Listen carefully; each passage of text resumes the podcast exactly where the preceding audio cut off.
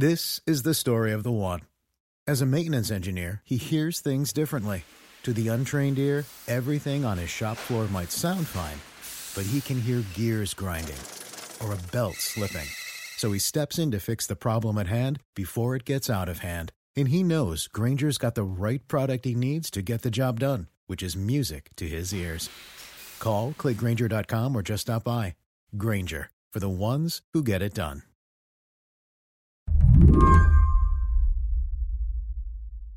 When I was born, my 23 year old mother took four weeks of short term disability leave from the small town newspaper where she worked in order to spend time recovering from childbirth and to care for me. She had to go back to work when I was so small, I couldn't support my own head with my underdeveloped baby neck muscles.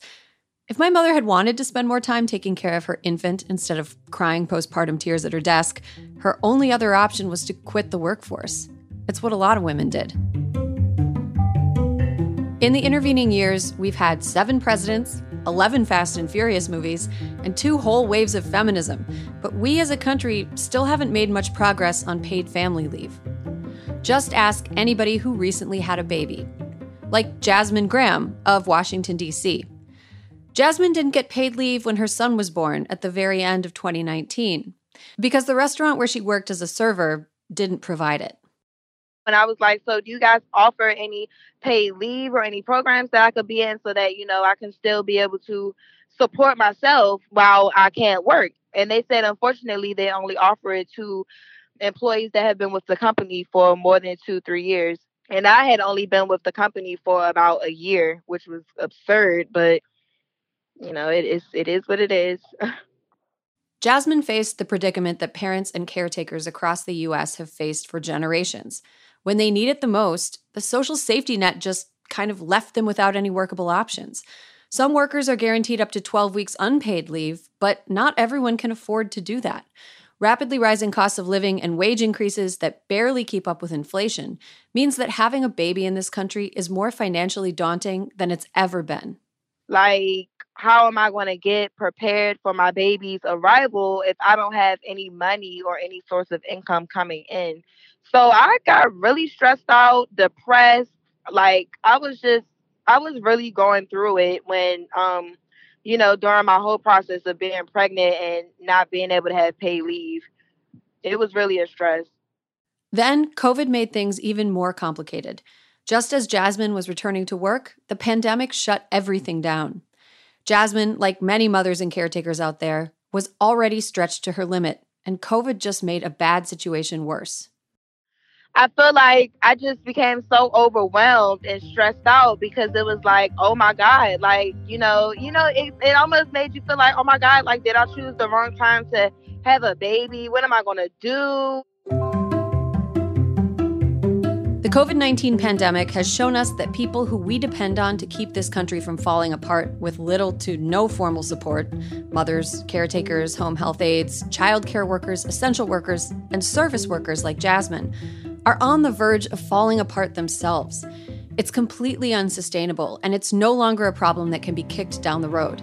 Pushed to their limit, hundreds of thousands of women left the workforce in 2020.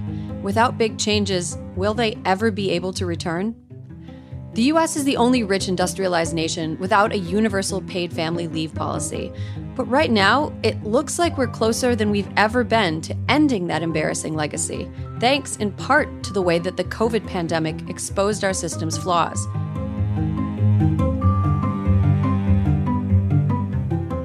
Today on the show, are we living through the final days of the industrialized world's most arcane family leave policy?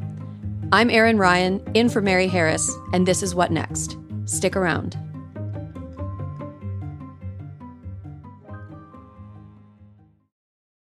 This episode is brought to you by Discover. When it comes to your finances, Discover wants you to know they are the credit card that is always there for you. With 24 7 US based live customer service, everyone has the option to talk to a real person anytime, day or night. Yep, that means no more waiting for quote normal business hours just to get a hold of someone. We are talking real service from real people whenever you need it. Get the customer service you deserve with Discover. Limitations apply. See terms at discover.com/slash credit card.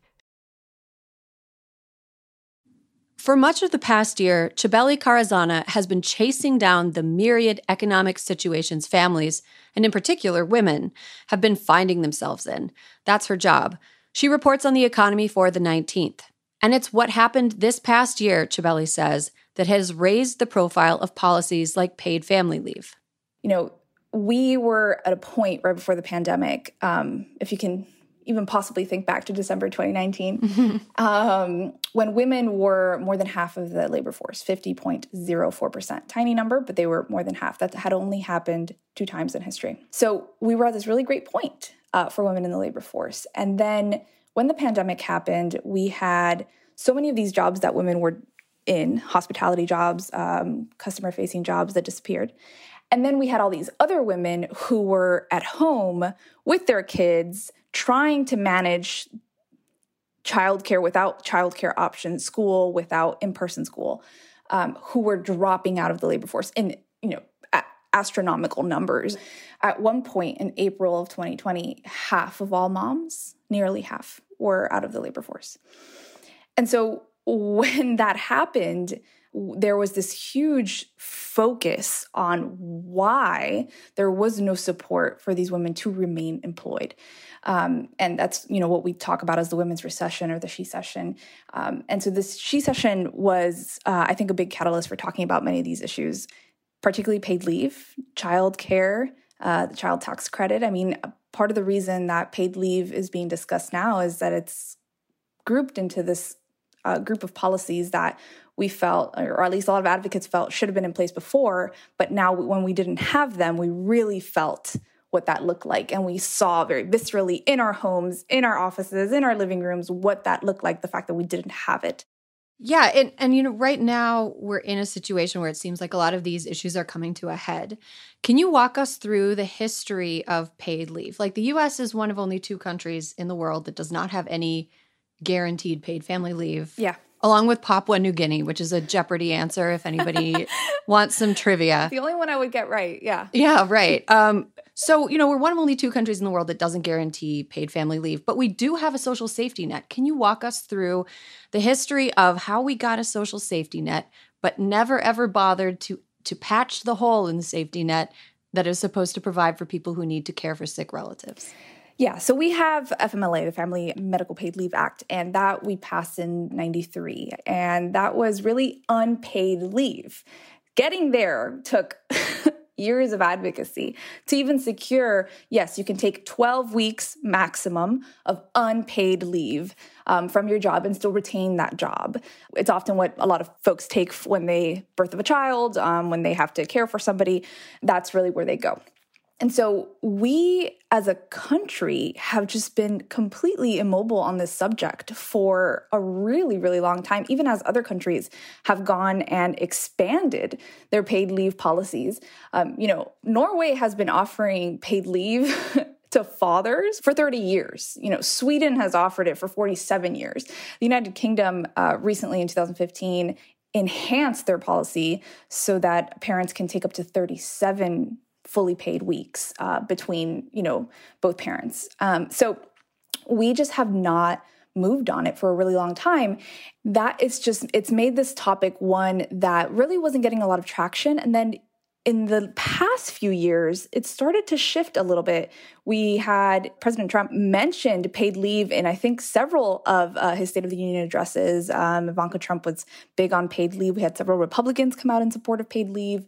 Um, and then in this administration, we have now a president who understands paid leave from a personal perspective. Uh, when you know he lost his wife um, in his 30s and had to care for his two young sons, and sort sort of paid leave was a big thing for him. And so we've seen this gradual shift in the past few years where paid leave has risen to be a major topic where now we are discussing a potential policy a potential universal policy a federal policy.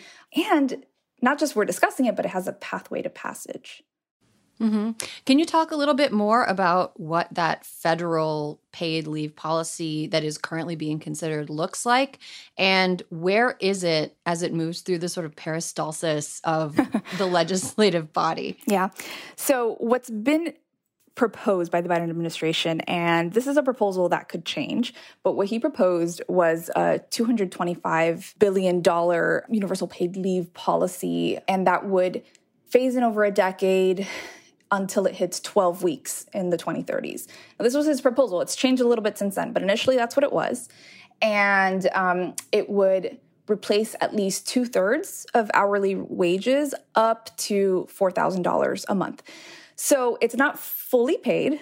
Um, at most, you're going to get um, those $4,000 a month um, in leave re- reimbursements. Um, and then the lowest wage workers would have 80% of their full wages paid back. So it's a starting point. That's at least how many advocates have talked about it. Um, in the conversation since this was announced um, a few months ago, there's been a lot of conversation about do we phase this in over 10 months? Can we bring that number down? I think at this point, they're thinking it's going to be less than 10 years. I, I know a lot of advocates are not happy with a 10 year phase in. And so now we have this potential reconciliation package, which is a package that Democrats are trying to pass through Congress without needing any Republican votes to pass it. That is being written at this point, and it's very likely it's going to have this some version of this paid leave proposal that Biden uh, put forth.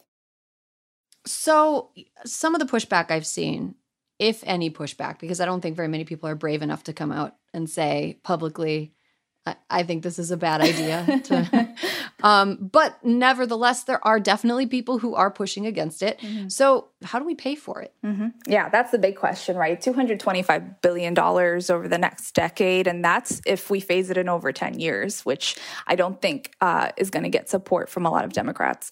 Um, you know what we've seen in some other states what some other states have done is they'll have uh, sort of the employer pay into a fund like a pot of money that is used for paid leave and then the state will also have its own funds. So it's like a two two way sort of situation where you know for every 40 hours that you work you get an hour of paid leave and that starts to accumulate over time. I think washington has a system like that so there's different ways to do it. I mean, I think the big question that we have with this Biden plan um, and this reconciliation package is just we don't quite know how they're going to structure it. We've gotten very broad strokes. We have kind of the general idea, kind of the timeline, the amount, um, but paying for it is the question. And so, um, you know, there's Republicans that want to see this as a tax credit. Um, in, in, a completely different structure versus having it um, as this kind of large federal payment um, that we cover. At the same time that more of Congress is getting on board, Chabeli says movers and shakers in the business community are also wising up to the benefits of paid family leave. The U.S. Chamber of Commerce, the largest business group in this country, is in support of federal paid leave. They just they uh, quibble with some of the details of it. You know, they want to see it with um, a preemption that basically the federal law will preempt all of the state laws or the, and the local laws. And the reason behind that is uh, it's a little bit um, more seamless for businesses to operate across straight uh, state lines if they're not having to deal with well Washington has it this way and Oregon has it this way. Um, so they want to see that the Biden plan doesn't have that preemption.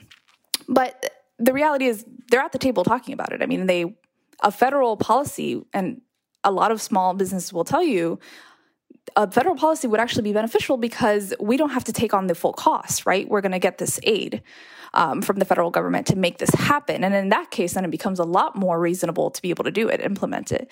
Um, and so that's that's where you know, even if there is pushback, I think there's a lot of openness to discussing. Okay, how are we going to pay for this? How are we going to structure it?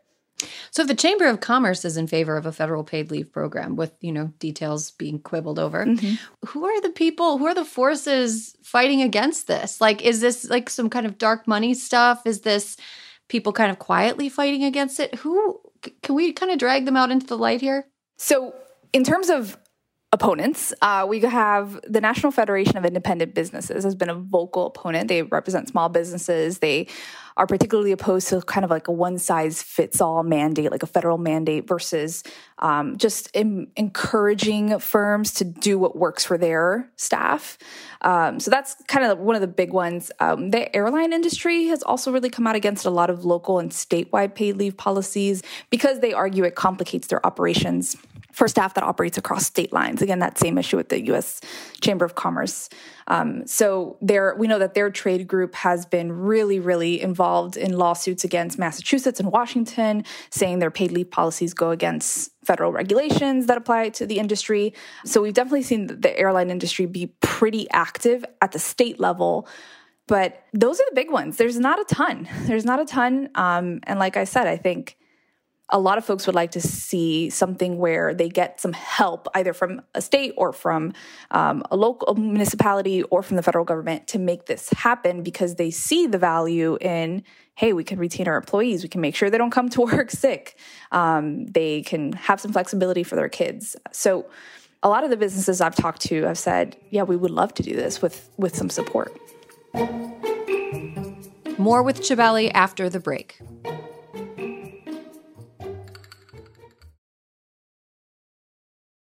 Chabeli Carrazana says one reason it's taken so long to get even this close to a federal paid leave program, despite more than 80% of Americans supporting it, isn't just business interests, it's stigma. Paid leave has a PR problem. One um, one person I spoke to, she's a line cook in Massachusetts, and she was talking about how she was part of the paid leave push in Massachusetts years ago but in her own job does not have paid leave and does not feel like she can bring it up to her employer hmm. you know she was saying um, you know, I've worked very hard to make sure people have access to it and that it got passed, but I still have an internalized guilt about using it myself. Sort of this idea that, you know, if she leaves, they're they're so strapped for uh, for staff. If she's out, she takes time off. You know, she's sort of screwing over somebody else in the job or um, hurting her coworkers. And so it's it's interesting that there's sort of this psychological divide there between like, yes, we need it, but like, do, should I even be asking for it? Can I ask for it? It's, it I think it goes back to this idea that we as a nation haven't really um, supported it in the past and haven't found it to be valuable.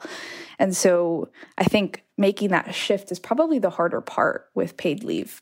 Yeah, I wonder if it's it's because when it comes to paid leave, from the perspective of the person being like, should I take this? Should I ask for this?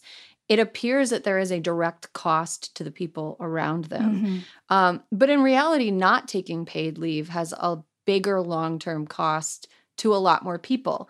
So, can you talk a little bit about like what is it costing us to not have paid leave? Yeah, I mean it's a huge retention issue not having paid leave. I mean, we I, have spoken to um, small businesses that have already just ind- independently added paid leave as a benefit and they say you know we can retain people so much more if we just give them that time to go pick up their kid from school or that you know day off when they're feeling sick um, so they're not coming into work sick so there's the retention piece um, you know the cost of turnover the cost of um, training and then there is this other piece, which is sort of the public health piece. And we saw that very starkly during the pandemic. Um, there was one study done out of Cornell where they found that when you control for every other factor, uh, states and localities that had paid leave laws um, saw fewer COVID cases because these low wage workers, who were the ones who were most likely to continue working in these customer facing jobs, were returning to work even though they had symptoms because they could not afford to take unpaid time off. Hmm. If their hours were already reduced, you know, imagine it's just like you, you're put in this impossible position. And if they're just thankful. A lot of them would say to me, you know, I'm just thankful to have a job and to have any hours left. I don't, I can't afford to lose anymore. So if they were unsure what their symptoms were, if they were sick, they would go back to work, and that spread the virus. And so um, there's an interconnectivity about uh, paid leave, which is you know you not taking it, and particularly in a, in a global pandemic, could affect all these other people. It seems like there's an empathy piece in the debate also and i know you know empathy isn't a very like butch word but i've seen it pointed out in a bunch of places including on the 19th news um, that in the us it's illegal for breeders to separate puppies from mother dogs before they're eight weeks old. Um, but we have no rules in place mandating human mothers get any time to spend with their newborns at all. Yeah. Like, no rules. Yeah. So like why do you think we have so little empathy for human families? Hmm. Well, that's a big question. I mean, I think that's at the heart of so many things, right? Like, why don't we have more empathy as a country? Why don't we understand the situations people are in? And um,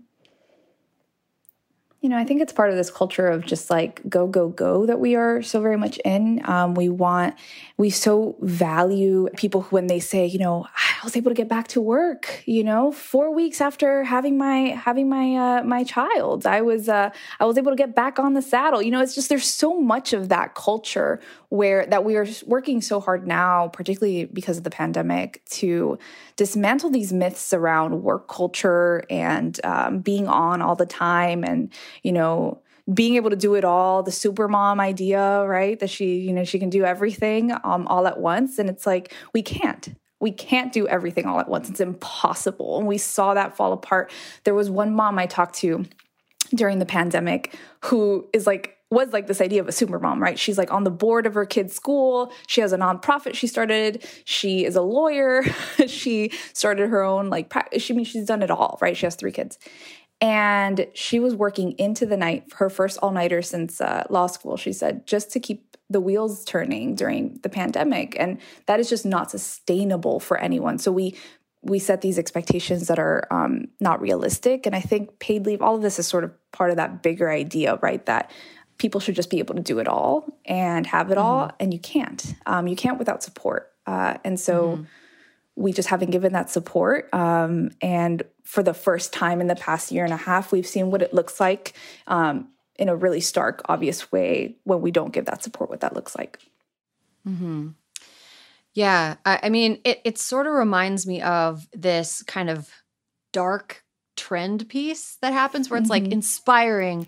This boy went dumpster diving to pay for his cancer treatment. Yeah. and you know the story of a person having to resort to desperate measures like a mother staying up all night in order to do all this stuff we so inspiring it feels like we We're inspired. Yeah inspiring. No, no, horrible. No. Why are we making people do this? Yeah. like it seems like so you know how do we reframe the way that we how the, how do we reframe the way that we look at caretakers. And instead of um, being like congratulations you're a superwoman or you know you're a super person how do we reframe that and be like wow you are working your ass off and you're working really hard yeah. but you shouldn't have to do all this work. Yeah yeah no more supermom certificates like no more congratulating. You know i think so much of care work is so undervalued um, generally whether it's in a professional setting or in the home and that is the reframing that I think has started to happen where we,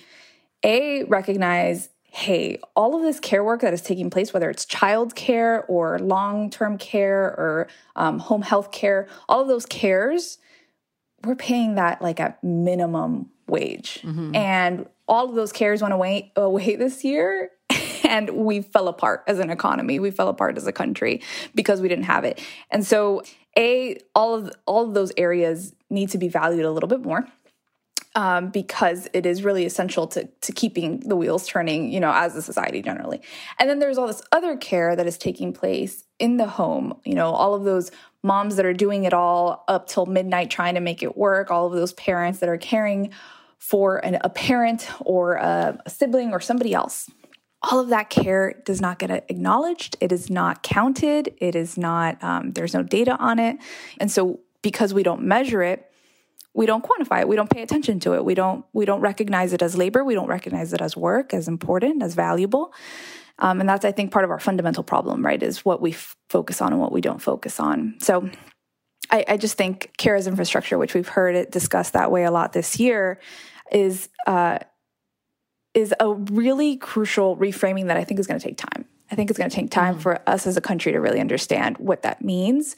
We're starting to see it, and I think a lot of people have seen it very viscerally.